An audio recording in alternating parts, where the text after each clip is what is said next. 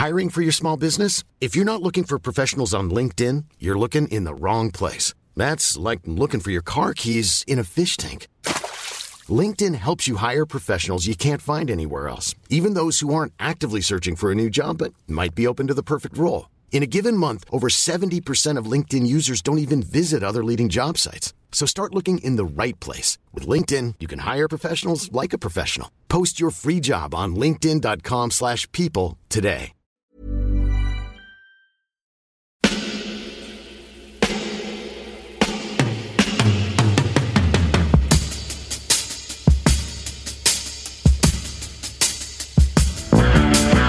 Copain Jack Burton, il regarde l'orage bien droit dans les yeux et il lui dit T'es si tocard que tu passerais pour un chef-d'œuvre de l'art moderne.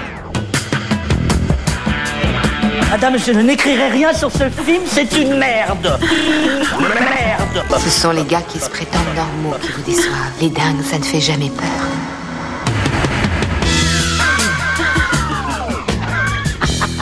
Elle nous connaît dans les coins, la frangine.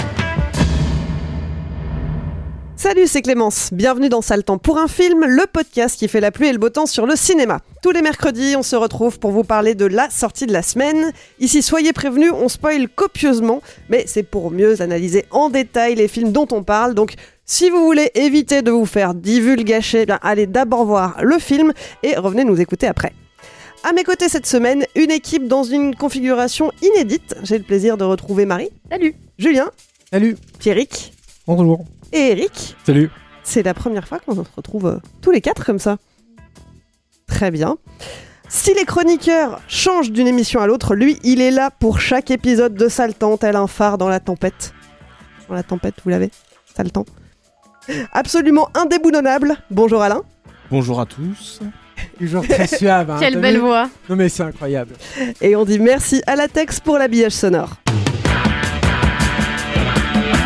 On ne le dira jamais assez, cette émission existe grâce à tous les auditeurs et les auditrices qui nous soutiennent. Merci à vous. Pour continuer à développer d'autres programmes originaux, intéressants et indépendants, on a besoin de sous. Donc si vous voulez vous aussi nous aider à grandir, n'attendez plus, rendez-vous sur patreon.com ou tipeee.com, mot-clé Capture Mag. Cette semaine, mais où est donc passé Val Kilmer? Pour une fois, on ne va pas parler de fiction, on s'intéresse à un documentaire. Un docu sobrement intitulé Val, qui revient sur son parcours aussi chaotique que passionnant. Mais donc, où est passé Val Kilmer? Pour comprendre sa disparition des écrans, il faut revenir en 2015.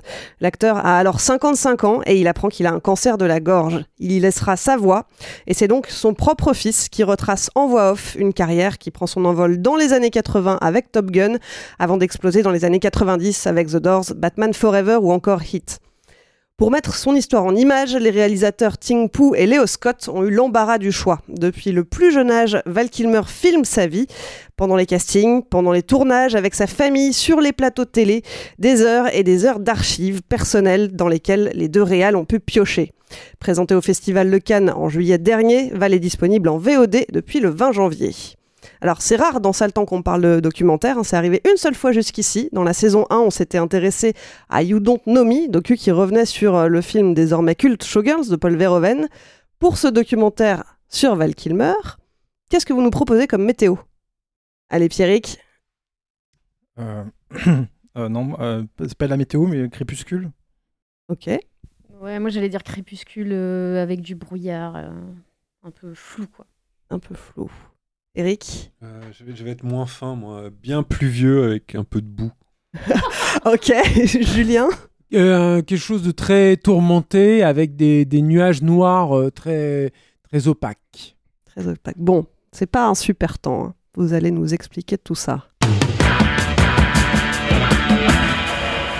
Eric, toi qui es de retour d'après une absence si longue, puisque tu étais parti euh, en vadrouille à l'autre bout du monde. Euh, je, vais dire un truc que je pense vraiment euh, déjà des acteurs hollywoodiens.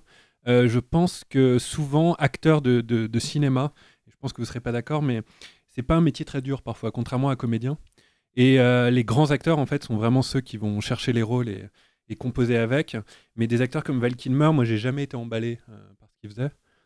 Et ça me rappelait, pendant tout le, documentaire, ça me rappelait ce que disait le, le stand-up comédien Jim Jeffries. À un moment, il disait, c'est dans sa série qui s'appelle Legit, je crois. Il disait, ben voilà, euh, euh, il y a une fille de 5 ans dont il faisait allusion à la leçon de piano qui peut avoir un Oscar euh, pour un rôle. On ne pourra jamais donner ça à un plombier, etc. Ça veut quand même dire que c'est quand même pas très dur ce que font les acteurs hollywoodiens. Et c'est vrai souvent, en fait. C'est vrai que ces gens-là, en fait, jouent tous au même niveau souvent. Et que malheureusement, en France aussi, hein, c'est très vrai. hein. Moi, je vois les couvertures de Psychologie Magazine où Isabelle Carré dit ah, des, des- des- aberrations, disant oui, euh, vivre, c'est renaître, des trucs comme ça. Enfin, ils ont beaucoup trop d'influence médiatique parfois, les acteurs. Et quand je vois en fait ce qui se passe dans Val, bah, c'est un type qui raconte sa vie, mais qui n'est pas arrivé, pas arrivé pour moi à en extraire une, une sève intéressante. Et du coup, même si euh, bon, euh, voilà, j'ai aucun, aucun problème avec Val Kilmer, c'est très très plat en fait ce qu'il nous montre. Et euh, je sais pas ce que vous en avez pensé vous, mais moi ça m'a vraiment, euh, je sais pas, j'avais, j'avais l'impression de, je sais pas, de... en plus c'était, c'était vraiment monté euh, avec une musique euh, un peu comme de la dream pop, ça faisait penser un peu de- des chansons de Lana Del Rey euh, pendant 1h40. Et euh, je sais pas, je trouvais ça très ennuyeux moi, vraiment. Ça m'a pas ému du tout. Ça t'a absolument pas touché. Pas du euh, tout, non. Ouais, vraiment. Même Ouais. de, le, de le voir aujourd'hui, parce que c'est c'est aussi ce que montre le, le docu. hein. On le voit dans les images d'archives, on le voit enfant, on le voit euh, jeune, euh, jeune comédien débutant, mais on le voit aussi aujourd'hui à 65 ans, euh, et qui est pas en très grande forme. Il a une Non. trachéotomie, euh, il a une voix du coup toute, toute robotique. Ouais, mais je pense que le fait qu'il soit malade, ça suffit pas pour rendre le film émouvant, quoi. Enfin, moi, je, je, je suis d'accord, c'est, je, je suis pas morte à l'intérieur, hein, c'est triste de le voir euh, comme ça aujourd'hui et tout. hein. Mais euh, en fait, moi, j'avais vu, bah, comme tout le monde, le buzz de Cannes et euh, du coup, je m'attendais à un truc, j'avais vu que tout le monde disait que c'était génial et tout, je m'attendais à quelque chose d'hyper touchant.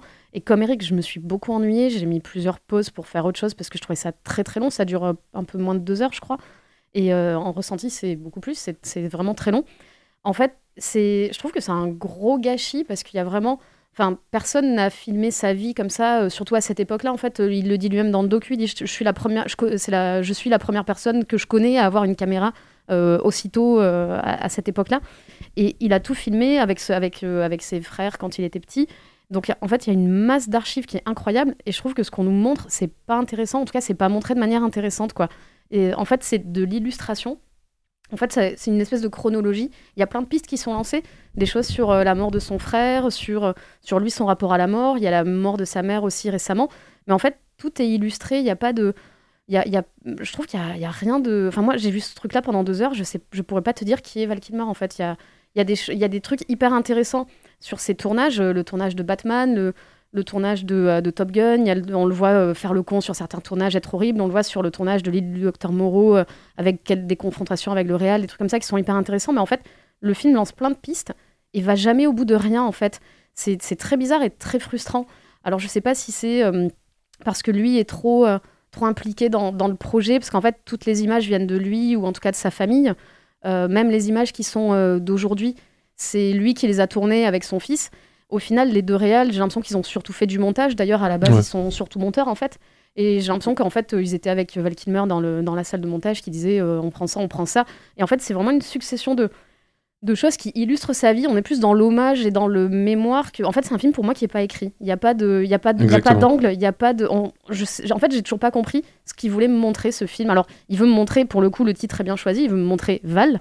C'est littéralement lui. Euh, Même, même pour le coup, il se montre en plus dans des.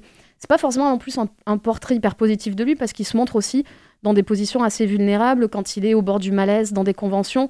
C'est vrai que c'est pas, il n'est pas à son avantage euh, toujours.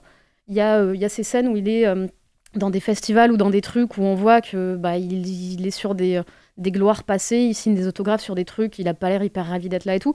Donc c'est bien en plus qu'il se montre dans des, dans des trucs comme ça, mais j'ai pas réussi à être touchée par le film. Euh, ça rejoint un peu, je rejoins un peu ce que tu disais, Eric, où parfois il, donne des phrases, enfin on dirait des trucs extraits de, de posters de motivation avec des phrases hyper vides sur la vie, et, mais c'est rien de personnel quoi. Et, euh, et ouais, je reprends vraiment ton, ton mot où tu disais c'est vraiment plat, et moi j'ai trouvé ça vraiment plat et attendu quoi. Eric, Julien, vous partagez. euh, Euh, oui, globalement sur la analyse. déception euh, du, du film. Après, moi, j'y ai cru un petit peu au début parce que euh, je trouve que c'est intéressant de, de voir le, le trauma d'enfance, enfin le trauma pas d'enfance, mais le trauma de, de sa jeunesse, qui est la perte de son frère très tôt, qui mine de rien, c'est un peu lui qui lui a mis le, le pied à l'étrier, tout ça, etc. Donc je trouve qu'il y avait un angle qui était intéressant. En fait, le, le gros problème, c'est ce que vous venez de dire, hein, tous les deux, c'est que bah, il n'y a pas de point de vue en fait dans ce documentaire. C'est-à-dire que c'est effectivement une suite de montages, de séquences. Il y a deux, deux choses que j'ai trouvées très triste. Euh, bon, il y a- évidemment, il y a la scène un peu pathos où il est malade, la, Comic Con. Qui, est, euh, c'est- Est-ce que c'était vraiment nécessaire de, mettre cette scène? Je sais pas. Enfin bon, à part le fait de, de nous informer qu'il est malade, ce qu'on savait déjà. Enfin voilà. Euh, mais juste avant, il y a une scène qui est encore plus triste, je trouve, c'est que et qui est un peu l'image de tout le film. C'est que les, les- les- gens qui sont au Comic Con viennent lui faire dédicacer des, des posters et ils lui font des dédicacer euh, parmi ses films les moins intéressants en fait euh, c'est Batman et, euh, et Top Gun. Et tu te dis en fait euh, le pauvre, ce pauvre gars il a fait quand même des, des putains de films et, et, et ce qui reste de sa carrière c'est ça. Donc c'est un peu triste. Et puis pareil quand il va au festival dans le Texas il, il- passe Tombstone et il passe vachement de temps sur ce film alors que c'est quand même pas enfin c'est- sympa Tombstone mais voit la carrière de Val Kilmer il y a quand même des choses plus intéressantes. Et globalement je trouve que Val Kilmer lui-même a pas, a pas une, une vision très sympathique de sa carrière. On sent qu'il n'a pas aimé en fait ce- cette carrière. Euh, c'est vraiment un truc qui ressort beaucoup dans le film, je trouve. Il a, il a pas pris de plaisir. On sent que voilà, il a fait Batman, ça l'a fait chier. Il n'a pas fait de la suite. Enfin, alors je sais plus si s'il réécrit l'histoire ou pas, mais en tout cas, voilà, il dit qu'il a refusé de faire le, le suivant.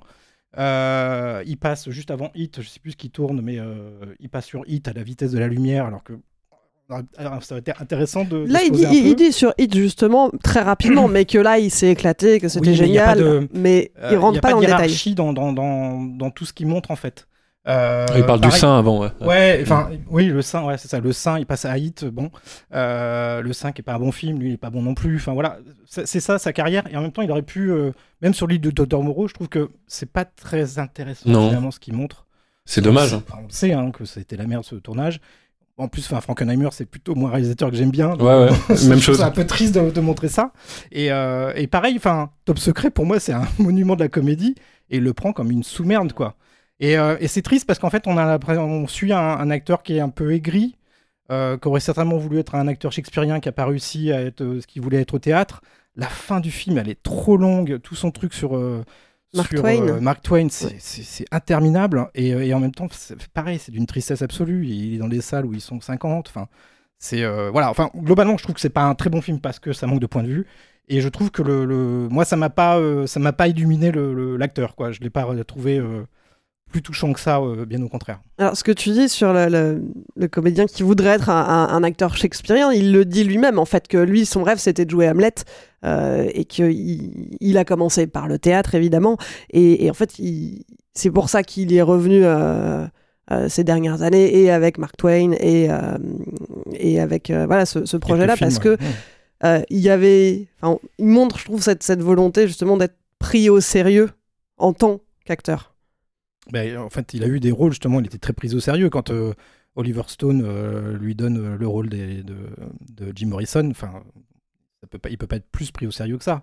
Donc c'est ça qui est un peu triste. On a l'impression qu'il n'a pas pris de plaisir dans sa vie de, de comédien, enfin de- d'acteur, si tu préfères. Mais euh, et c'est vraiment moi le- ce, ce goût-là que je, garde à la fin du film et c'est un peu, un peu triste. Julien? Bah, moi, je trouve tous très durs. Euh, alors, le truc, c'est que je pense qu'il faut replacer aussi le rapport qu'on a peut-être à, Val Kilmer.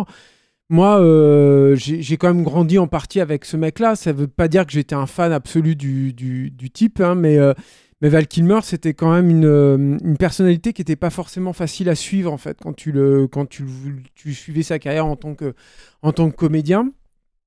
Et, euh, et c'était un mec qui pouvait se, effectivement se vautrer dans des projets comme Le Sein et, euh, être, euh, moi je trouve, très étonnant, par exemple dans Les Dorges, moi je, trouve qu'il fait une composition assez, assez dingue, quoi. Vraiment, il assez, assez habité. Et je suis pas d'accord, moi, avec ce que tu dis, Eric, sur la position des, des comédiens.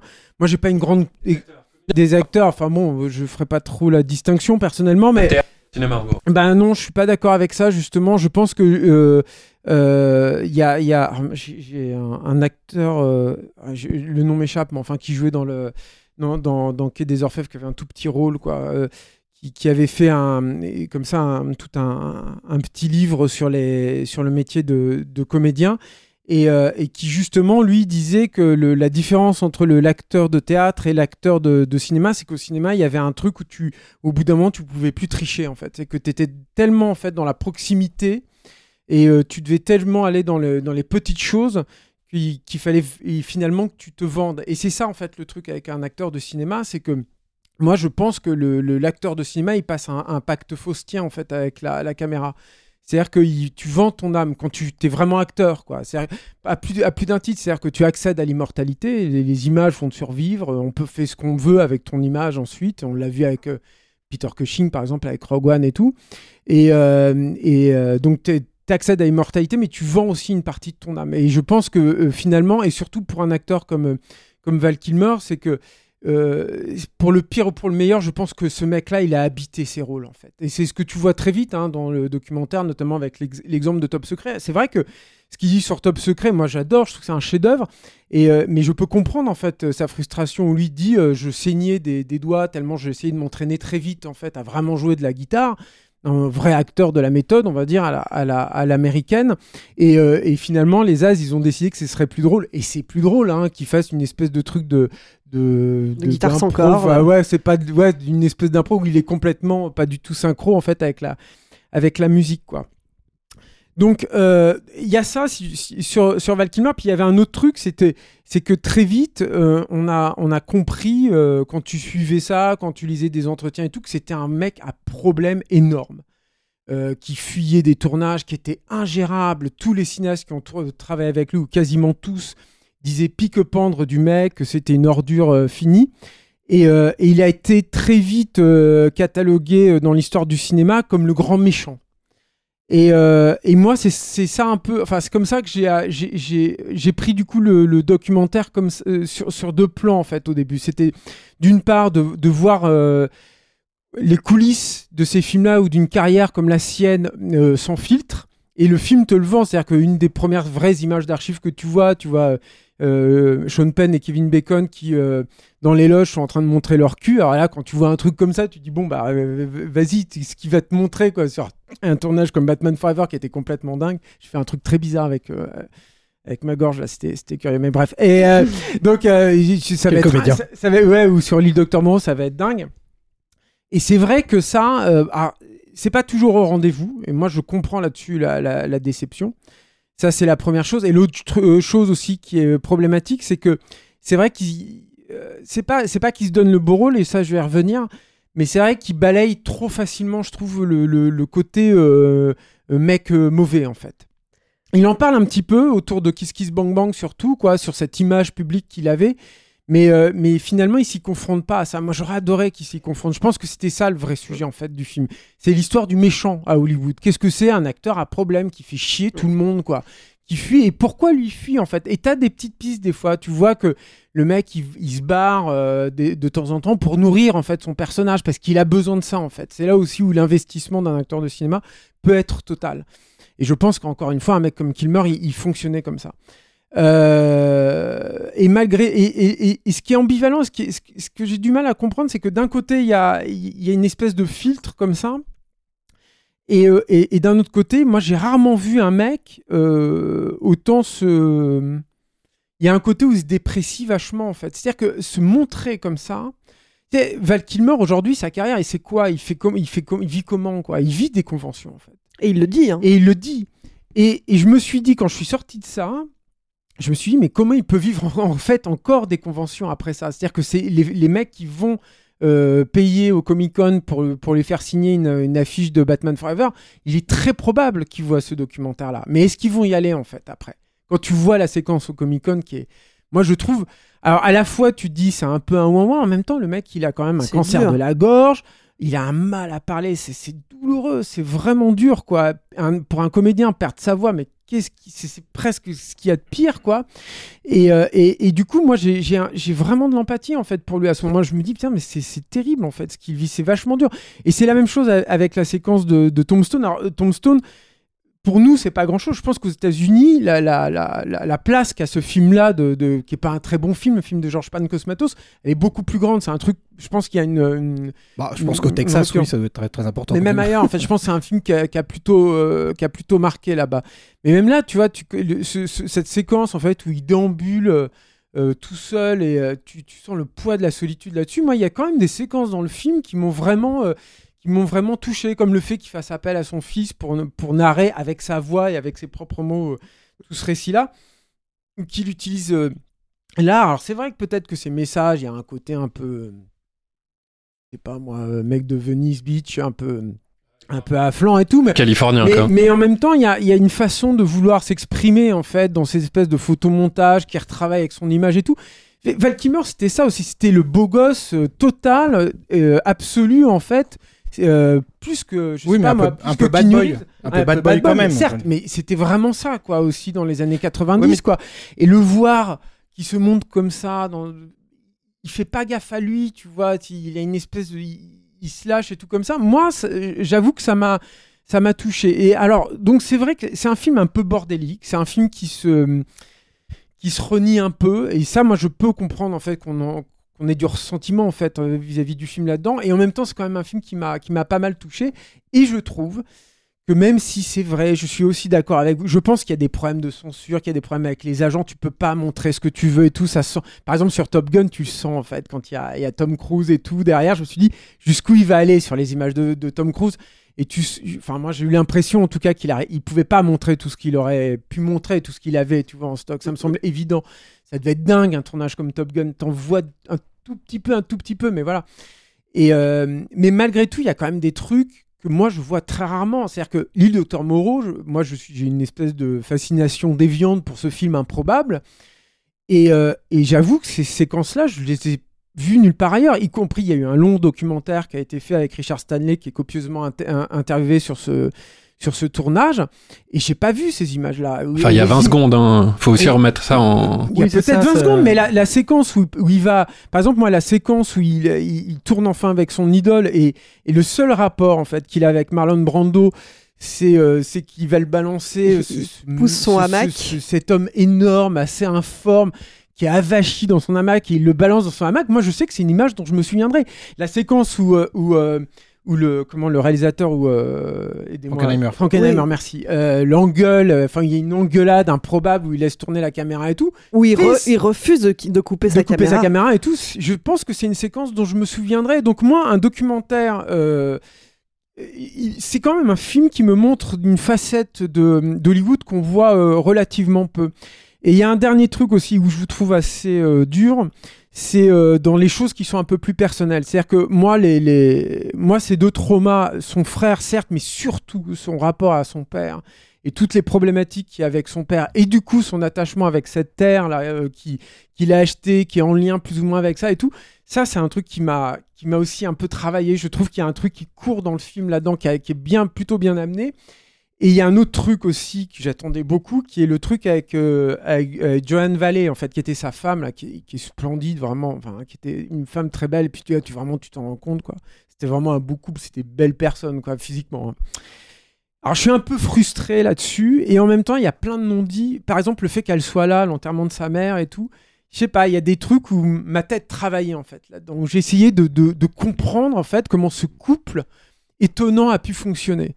C'était pour un mec comme Val Kilmer rester aussi longtemps avec cette femme-là à cette époque-là, le fait qu'il court après elle et tout, tout ce qu'il raconte avec Londres et tout. Il y a, aussi un- une écriture en creux en fait dans le documentaire qui moi m'a fait euh, pas mal euh, travailler les méninges quoi. Donc je suis d'accord, c'est pas euh, c'est pas le doc ultime euh, que moi la bande annonce m'avait vendu hein, notamment. J'attendais beaucoup beaucoup euh, ce documentaire. Il n'empêche que moi j'en ressors avec des séquences euh, et des, morceaux de vie et des morceaux de, où on te lève tout à coup le, rideau sur Hollywood que je qui sont très rares que j'ai très peu vu moi dans tous les documentaires que j'ai pu voir auparavant et qui vont me que je que j'emporterai avec moi c'est déjà pas mal hein. Bon, c'est bien, on n'est pas d'accord, parce que moi je trouve que ça participe à mort à la mystique de l'acteur, justement, et à, à la mystique de l'acteur euh, hyper californien là-dessus. Je suis pas d'accord non plus avec ce que tu dis sur euh, le fait que la caméra met à nu euh, le comédien. Pour moi, c'est de la mystique aussi. Vraiment. Alors, il va... Parce qu'il n'y a pas de, il y a pas de, comment dire, un, un- il y a- c'est rare de voir un, un film mal écrit euh, transcendé par un très bon acteur. Alors, Euh, il, faut, il, faut apporter, il faut apporter un éclairage à ça, c'est qu'en fait, c'est Val Kilmer lui-même qui a écrit euh, ce docu. Donc, est-ce qu'il y a mis une forme d'autocensure aussi? Est-ce qu'il a essayé de se mettre en valeur de, euh, ça c'est finalement, sûr hein. Il a, il a façonné. il n'est pas totalement honnête en fait c'est ça qui est chiant c'est que d'un côté il est très honnête et de l'autre il l'est pas mais c'est ça en fait c'est- là où j'ai un vrai problème en Il y a fait un moment qui est intéressant dans le film, je trouve, c'est qu'à un moment, il explique dans Batman Forever qu'il peut pas jouer vraiment, qu'il arrive pas à jouer. Il voit, c'est assez marrant d'ailleurs. Et Il voit Tommy Lee Jones et Jim Carrey jouer, il est un peu jaloux. Et à un moment, il y a un type qui arrive au, au Comic Con qui lui fait signer une affiche et qui lui dit Ouais, you are a great Batman. Et dans cette scène-là, on voit à quel point parfois on projette en fait euh, sur les acteurs euh, un, bah, je vais pas dire un talent, mais des aptitudes euh, qui sont qu'à moitié quoi quand même. Et je pense qu'il y a beaucoup beaucoup de mystique euh, de l'acteur hollywoodien et qu'il faut arrêter sur ces gens-là qui sont payés des, des millions et qui ont un ego énorme. Et je pense que c'est le problème de ce film-là aussi. C'est un mec qui a encore énormément d'ego et qui fait semblant de pas trop en avoir et ça passe pas. Et, euh, et parfois, en fait, on, le sent vraiment euh, dans ces moments-là. Un moment, il explique que euh, il y a une vieille légende indienne qui dit que quand on prend ta photo, on prend aussi ton âme. Et il, explique ça en se coupant les cheveux. Et je trouve ça un peu ridicule, quoi, quand même. Et je trouve qu'on est vraiment dans un truc un peu embarrassant d'un mec qui, même si il lui est arrivé plein de choses, il a toute ma compassion, se regarde encore beaucoup, beaucoup, beaucoup le nombril, quoi. Moi, c'est ça que ça m'a. Moi, je pense que t'embarques pas. euh, Attends, excuse-moi, Pierre, mais ju- juste pour terminer, je, je, je suis pas absolument pas d'accord du tout. C'est incroyable que tu penses comme ça sur les sur les sur les comédiens. Je pense que t'embarques forcément le. le... T'as joué un peu déjà, euh, Eric? Un tout petit peu, ouais, mais. euh, Parce que moi, je pense que tu embarques vraiment le, le, le truc euh, avec toi, quoi. Tu vois. euh. Bah, donne-moi des exemples et je dis pas que Bah, t'en as par pas. exemple, hein. tu vois, je, je sais. Genre un film très mal écrit, sauvé Non, par un comédien, par C'est exemple. pas, c'est pas la question en fait, ça, je pense. C'est que. Bah, c'est la mienne. Tu vois, je sais. et par exemple, je, j'espère que le- l'exemple sera pertinent ici, mais j'ai, interviewé récemment un, un copain là qui s'appelle Pierre-Olivier Persin, qui est un maquilleur d'effets spéciaux et qui a bossé avec euh, Toreton à sa demande parce que Toreton était en train d'interviewer Fourniret. euh, le, le, le, le- ce- ce- cet Ah ouais. homme abject quoi et, euh, et en fait il avait eu besoin d'un maquillage prosthétique pour justement réussir à à sortir du personnage en fait et à marquer une rupture très nette entre qui il est et, et- et le personnage. Et je pense que, par exemple, tu vois, je, je...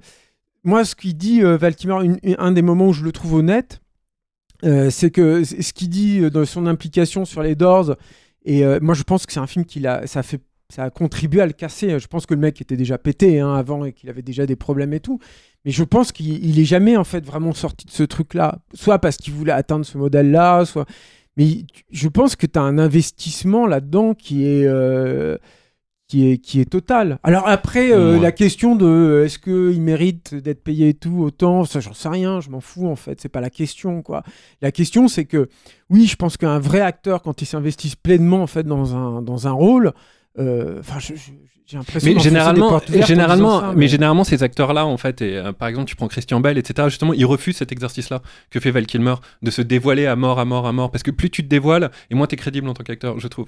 Mais en même temps, tu dis se dévoiler, mais moi je trouve qu'il se dévoile pas tant que ça, parce qu'en fait, En c'est- plus, j'ai ouais. l'impression que c'est une suite d'anecdotes et de, et de moments plutôt qu'un vrai truc. Il n'y a pas, y a pas vraiment de, de fil conducteur et de. Je sais pas, à, aucun moment il explique comment euh, tel rôle ou tel film a eu tel effet sur lui. Même les, même les moments tragiques de la mort de son frère, c'est évoqué comme ça. Enfin, je sais pas, je, moi j'ai vraiment eu du mal à, à, me, dire, ouais, ok, on m'a montré tout ça. J'imagine qu'il y a des tonnes d'autres choses qu'on aurait pu me montrer puisqu'il a filmé des, des, des dizaines et des, enfin, des centaines de, Ouais. de cassettes et de, et de trucs. hein. mais il y avait énormément de choses et je me dis, mais en fait, que- pourquoi ils ont choisi ça et pas autre chose et pas un autre tournage? Il y a des films qui sont complètement occultés et des films euh, importants. Et, et en fait, euh, ouais, je. je- En fait, Vas-y. Je, je suis d'accord avec toi, Marie, et, par rapport à ce que tu dis, Julien, sur le, le- le- les- des moments de, de- de cinéphilie euh, qui sont intéressants, etc. euh, oui, mais je les trouve vraiment. Euh, tu les retiens, je pense, parce qu'ils sont justement anecdotiques dans le film. Donc, du coup, c'est les seuls trucs que tu retiens parce que euh, c'est des trucs que tu qu'on savait, voilà, et qu'on voit enfin. Euh, et finalement, on n'apprend pas grand chose quand même, mais on est content de les voir parce que par pur plaisir cinéphilique. Et, et- et la, deuxième chose, c'est que tout ce que tu dis par rapport à son père ou, à son frère, finalement, le film, on- parle très vite au début, et finalement, il, il se passe pas grand chose avec ça. En fait, on- oui, il y a cette relation avec sa mère à la fin, etc. Mais, mais ça vient vraiment euh, comme ça. Enfin voilà. Et surtout, euh, moi, je m'attendais à, par exemple, un film qui, pour moi, euh, quand il commence à parler de son, son héritage, justement, euh, je crois qu'il a des ancêtres indiens, enfin un truc comme ça, là. Il en parle avec son père. Je me dis, bah, il va s'attarder sur euh, ses cœurs de tonnerre, je crois, que- que- où il tourne, euh, Mhm. il joue un euh, etc. Je me dis, il va s'attarder sur ce film-là. Et je crois qu'il y a un moment, il, il montre juste une pancarte, c'est tout. Enfin, tu dis, bah, en fait, c'est con parce que ce que tu as montré avant, ça, pourrait, ça aurait pu servir le, propos du film, qui est pas un film majeur, mais qui est un film quand même plus majeur que, enfin, dans sa carrière que, euh, que Tombstone, par exemple. hein. Enfin, euh, je prends un exemple comme ça. Donc, je trouve que, voilà, il y a plein de bribes comme ça qui sont pas inintéressantes, mais c'est, enfin, t'as l'impression de, ah, tiens, on se réveille, euh, ouais, ça c'est intéressant, on regarde. Puis après, on se rendort parce que, bah, parce que c'est pas passionnant quoi. Il y a- ce il y a qui- plein de choses qui qui- être, euh, C'est pas raccordé, les- thématiquement c'est pas raccordé. C'est ça en fait, c'est ce que tu dis. Il y a plein de choses qui pouvaient être liées entre elles. Et en fait, moi, j'ai fait des ponts entre un truc qu'on me montre au début, un truc à la fin, un truc au milieu.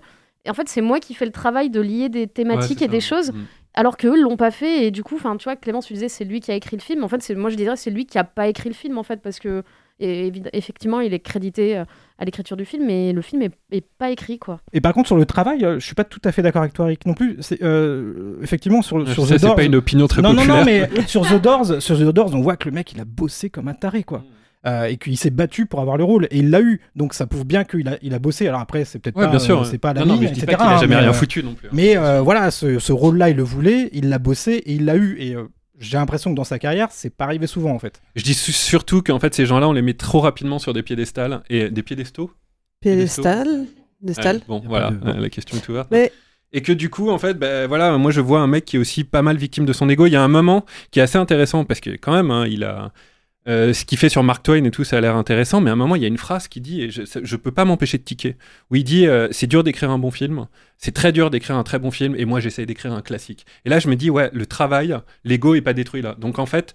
Tout le problème de ce film-là, c'est que ce mec-là, en fait, il essaye encore. Tout ce qu'il montre, en fait, bah, c'est de l'ego, c'est pas. Voilà. C'est- la tension qui m'intéresse en fait, moi, Mm. là-dedans. C'était cette tension entre et, et, euh, et je trouve encore une fois qu'il euh, il aurait, euh, il se serait confronté pour de vrai, euh, sans, sans l'élucider comme ça, euh, à, à toutes les, problématiques qu'il a trimballées au fil de sa carrière, où il- on, on aurait abouti à quelque chose quoi. Et euh, non, moi, je suis pas du tout d'accord avec vous non plus sur les sur ces traumas initiaux. C'est des choses qui courent en fait dans le film Mm. et qui sont euh, qui sont euh, qui sont toujours là quoi comme comme son rapport avec sa, sa, sa propre famille quoi en fait Mm. donc euh, je je Je trouvais ça un peu mou. euh, je- Ap- après la, la- vraiment très dur Bon, on, quoi. peut- on va pas réécrire son histoire, euh, l'histoire de sa vie, mais le- la plus belle fin dans, dans ce film-là, ça aurait été qu'il monte sur les planches à la fin pour, euh, pour jouer peut-être dans un Hamlet ou un truc comme ça. Et enfin, alors, je sais pas si c'est Dans, qu'il a dans- pas assez bossé. dans une structure hollywoodienne. Une quoi, structure de- hollywoodienne, Ouais. voilà, ça aurait été, euh, il y avait un vrai payoff, quoi. Ouais, voilà. ouais. Mais, euh, mais là, euh, bon bah. il n'y a voilà. pas de payoff, c'est ça qui est dramatique aussi, c'est ça qui est tragique. Complètement. Quoi. Et, euh, et Ah ce oui. truc, c'est- tu vois, c'est pareil avec le truc de Mark Twain. Oui, bien sûr, il dit ça, il raconte ça et tout. Alors d'un autre côté, c'est aussi toute la, la- la problématique du film, c'est que oui, je pense qu'il a un vrai ego, bien sûr, évi- évidemment, ego énorme. C'est Val Kilmer, quoi. Comme tous les acteurs. Et euh, mais surtout lui, quoi. Enfin voilà, on le sait, quoi. Euh, mais euh, le mec, il te, il te, c'est- son, son truc de Mark Twain, c'est quand même l'histoire d'un échec monumental, comme le disait Pierrick. Tu vois le mec, il, il joue dans une petite salle et tout. Enfin, tu te dis, mais c'est hallucinant. Il vend tout pour ça. c'est, pitoyable, quoi. Tu vois. Et il montre ça quand même, mine de rien. Donc c'est, l'équation que j'ai du mal à résoudre et en même temps qui m'interroge. C'est-à-dire que ce, ce truc, en fait, euh, où effectivement le mec, il a une une espèce de, de- de filtre où il, euh, il, il dit pas tout et en même temps il se montre comme ça euh, enfin vraiment encore une fois dans, dans, dans, dans un échec assez, euh, assez impressionnant quoi. Et finalement, il porte un regard euh, vraiment pas, pas positif, c'est ce qu'on disait au début, hein, sur, euh, sur une bonne partie de sa carrière. euh, Il y a de l'amertume. Quand, quand il parle, de- tu, tu disais que euh, il faut arrêter de mettre sur un piédestal. euh, Destal, tous les, ces, ces acteurs euh, hollywoodiens. Euh, mais tu vois, dans Batman, il le dit lui-même que, Mm. euh, bah, en fait, il n'est pas capable de jouer, donc à un moment, il a Ouais, simplement arrêté. Et le fait d'admettre ça, il y a quand même euh, une honnêteté derrière vrai, aussi. c'est. Il y a ça, il y a le, par exemple, il y a cette longue séquence où il envoie les, les, les- ses tests en fait à Kubrick pour Full Metal Jacket, où sais très bien qu'il n'y arrivera jamais, quoi, parce que tu as, vu le film et tu sais que Val Kilmer n'est pas dedans, quoi. Mine de rien, il te le montre, ça, quoi, tu Mm. vois, aussi. C'est, c'est, c'est, je sais, enfin, encore une fois, c'est Val Kilmer. C'est, évidemment, c'est un mec qui a, qui a quasiment disparu, on va dire, du, du, du, du- cinéma, vraiment, enfin, en tout cas, en, en- en grosse tête d'affiche depuis presque 20 ans, non Euh, Pas loin. Et euh, mais mais mais, mais c'était énorme. Enfin, je veux dire, dans- encore une fois, dans les années 90, Val Kilmer, c'était Mm. monumental, quoi. Je veux dire, il y a des, des budgets astronomiques qui se montaient sur son nom, quoi. Donc le, le encore une fois, je j'ai pas beaucoup d'équivalent là-dessus. Moi, j'ai le, le seul truc et alors ça, c'est pas Si, en faveur du film, c'est le. moi, le- pendant tout le film, j'ai pensé à un, un autre documentaire du même genre. C'est celui de. Est-ce qu'on a- qu'on pensé au euh, même Man of the Moon là, Et de, ben voilà, ouais, exactement, voilà. de Jim Carrey. Exactement. J'ai pensé à ça Qui aussi. pour le coup est moi je trouve très réussi. Alors, c'est bien mieux, c'est bien, bien supérieur. Et, euh, et euh, mais, mais eff- effectivement, j'ai pensé à- et j'ai pensé exactement à ça, mais euh, et qui également te montre aussi euh, ce que c'est l'investissement de- d'un comédien dans un rôle et à quel point ça peut ça peut le déglinguer en fait le mec quoi. Et c'est vrai que c'est un, c'est un- documentaire supérieur à Val sur ce point-là, clairement, c'est sûr. J'ai j'ai une petite chose aussi qui m'a vraiment surprise, c'est que euh, c'est produit par euh, A24, là, qui est quand même un studio euh, qui, a, qui a- qui a la grosse cote, euh, à enfin un studio, en tout cas une maison de production qui a la grosse cote à Hollywood. Et j'étais assez déçu du coup par la facture du, du documentaire que je trouve alors, Ouais. pas tenu, enfin pas, Ouais. pas très bien écrit, pas très bien monté. Euh, et ça m'a vraiment surpris parce que je me dis bah, c'est un peu bizarre qu'ils aient produit ce film-là, ou alors peut-être qu'ils l'ont récupéré déjà produit ou déjà fait. Mais euh, voilà, j'étais un peu déçu parce qu'en général, euh, qu'on aime ou pas ce qui sort, en général, il y a une, une facture qui est, euh, qui est vachement tenue. Là, j'ai trouvé que c'était assez. ça fait presque. Enfin, un peu premier montage, quoi. C'est euh, enfin, c'est le sentiment que j'ai eu. Moi, je suis très curieuse de, de savoir ce que ça aurait donné si ça n'avait pas été écrit par lui, mais avec les mêmes images d'archives à disposition de, de, d'un De quelqu'un documentariste d'autre, qui ouais. aurait un, un angle. J'y pense parce qu'en fait, alors je, crois que j'en ai déjà parlé dans un précédent épisode, mais ça m'a beaucoup fait penser à, à cette mini-série de docu sur la carrière d'Orelsan qui lui aussi, enfin c'est pas lui, c'est son petit frère qui a cumulé Mm. des heures et des heures d'images d'archives qui le filme depuis qu'il est ado, en étant persuadé que son grand frère va devenir une superstar. Et c'est effectivement ce qui se passe. Et il y a une vraie écriture, il y a une vraie construction, les images d'archives sont, sont portées, et, et c'est pas complaisant. Enfin, j'ai j'ai trouvé vraiment cette série très très réussie. C'est Orelsan, c'est pas Val Kilmer. Val Kilmer, ça a toujours Ah, été le chaos, ça a toujours été le bordel. Mais attends, Orelsan, ça lui ressemble cas aussi quelque aussi part aussi ce film. Moi, je suis, je trouve en fait. Là, c'était simplement le fait que ça soit pas écrit par lui directement, tu vois, qui crée une différence. Moi, je m'attendais à avoir des, vraiment avoir des, des belles surprises sur cet acteur. Et, euh, et finalement, bah, ça reste un, un acteur que, que je remets à sa place de. Même chose. De, de, je dirais presque de sidekick, quoi. Enfin, voilà, de, de mec qui joue le, le méchant de base, Ouais, ça qui a fait un Batman, mais qui est pas resté quoi. dans les annales. Enfin, voilà. C'est dommage parce que je, m'attendais à sortir d'un, à sortir quelque chose de plus, plus grand de cet acteur-là. C'est la preuve qu'il a pas cherché à se racheter en fait, quelque part. Mais moi, à la, à la fin du, de ce docu, je me disais, mais on, on les entend trop parler, ces gens-là, vraiment. C'est euh, c'est des outils Ah, marketing. On voit, on t'as- voit des... Il a une dent contre les comédiens. Ah, non, non, pas du tout. Je les adore, je Les adore, mais je les adore, mais quand on les entend pas trop parler, quand, je, quand justement j'arrive à me fondre dans leur personnage, mais quand je les vois autant, quand je les vois interviewés partout, quand je les vois utilisés comme outil marketing tout le temps, ouais, ça me fatigue. Je trouve qu'on on les entend trop parler, ouais, clairement. Vraiment, c'est ce que c'est ce que me le. Je, je peux pas être plus sincère là. C'est vraiment à la fin du documentaire, je me suis dit, euh, pff, je m'en fous quoi. En fait, je le préfère ouais dans les films, mais euh, son... tout ça pour ça, ouais. Son avis sur sa propre On n'a vie. pas etc. toujours des choses intéressantes à dire, quand, Ouais, même quand ça. on fait des films intéressants. Quoi. C'est ça. On va arrêter de tirer sur l'ambulance. Je pense que si vous voulez vous faire votre propre avis, Val est disponible sur les plateformes de VOD depuis le 20 janvier. La fin de cette émission, le moment où vous avez la parole. Vous avez vu le film de la semaine, vous avez des commentaires à nous faire. Que vous ayez adoré ou détesté, ne soyez pas timide, donnez-nous votre avis. Pour ça, c'est très simple, retrouvez Capture Mag sur Messenger et enregistrez un message vocal, on le diffusera dans la prochaine émission. La semaine dernière, on vous parlait de Nightmare Alley, le dernier Guillermo del Toro. Gros succès du côté de l'équipe qui avait salué en cœur un film très réussi. Mais vous, qu'est-ce que vous en avez pensé? On écoute ça tout de suite.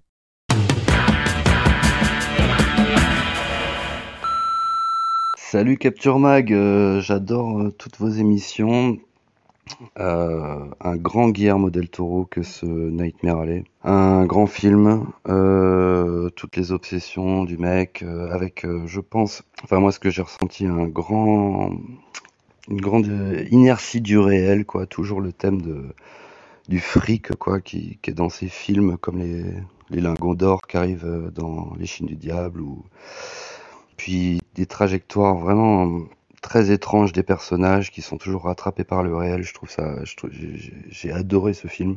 Bonsoir Marc, Capture Mag, merci pour... euh, Molly euh, qui, qui décide de le quitter et qui veut pas jouer le rôle qu'il lui impose, je pensais pas qu'il la récupérerait. Je pensais vraiment qu'elle continuerait à l'envoyer chier en disant non, je veux plus te voir, etc. Ça m'a déçu un peu qu'elle cède. La brunette? Oui, la brunette. Je, Mm. pense, je pensais pas qu'elle céderait. Pour ma part, j'ai beaucoup beaucoup aimé Nightmare Alley. Je pense que c'est un très grand film de cinéma, que ce soit au niveau de la lumière, des acteurs, du décor, vraiment tout ça est parfait. Mais surtout le, le beau plan chez Del Toro, bah il a un sens. C'est un film d'ambiance, à la fois fantastique et film noir, mais c'est aussi un film sur la profonde noirceur de l'âme humaine. Euh, et c'est en ça que le film est vraiment très intéressant. C'est un film à voir.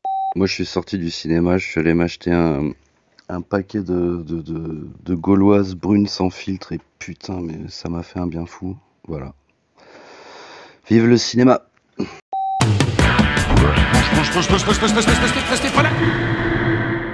Ça le temps pour un film, c'est fini pour aujourd'hui. Marie, Julien, Eric, Eric, merci. Merci à toi. Clémence. Merci, Clémence. Et merci Alain. Si, Alain. Merci Alain. Et puis merci à vous qui nous écoutez et qui êtes un peu plus nombreux chaque semaine. Ça y est, on a passé le cap des 20 000 abonnés sur YouTube.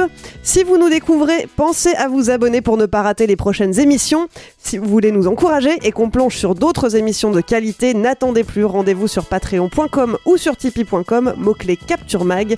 C'est grâce à vous qu'on continuera à grandir et qu'on restera indépendant. Et puis pour nous soutenir, vous pouvez aussi nous aider à nous faire connaître, parler de nous à vos amis, relayez nos émissions sur les réseaux sociaux et mettez-nous des étoiles sur les applis de podcast, on compte sur vous. Allez, je vous laisse, on se retrouve dans une semaine pour un nouvel épisode de Sale Temps pour un film. Salut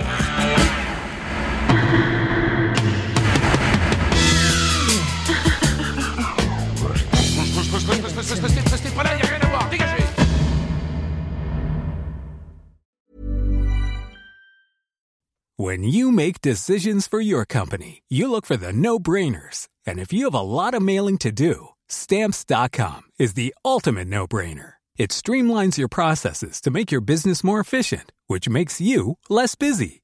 Mail checks, invoices, legal documents, and everything you need to keep your business running with stamps.com. Seamlessly connect with every major marketplace and shopping cart. Schedule package pickups and see your cheapest and fastest shipping options from different carriers. With rates up to 89% off USPS and UPS rates. And with the Stamps.com mobile app, you can take care of mailing and shipping wherever you are. Make the same no brainer decision as over 1 million other businesses with Stamps.com. Sign up with Code PROGRAM for a four week trial, plus free postage and a free digital scale. No long term commitments or contracts.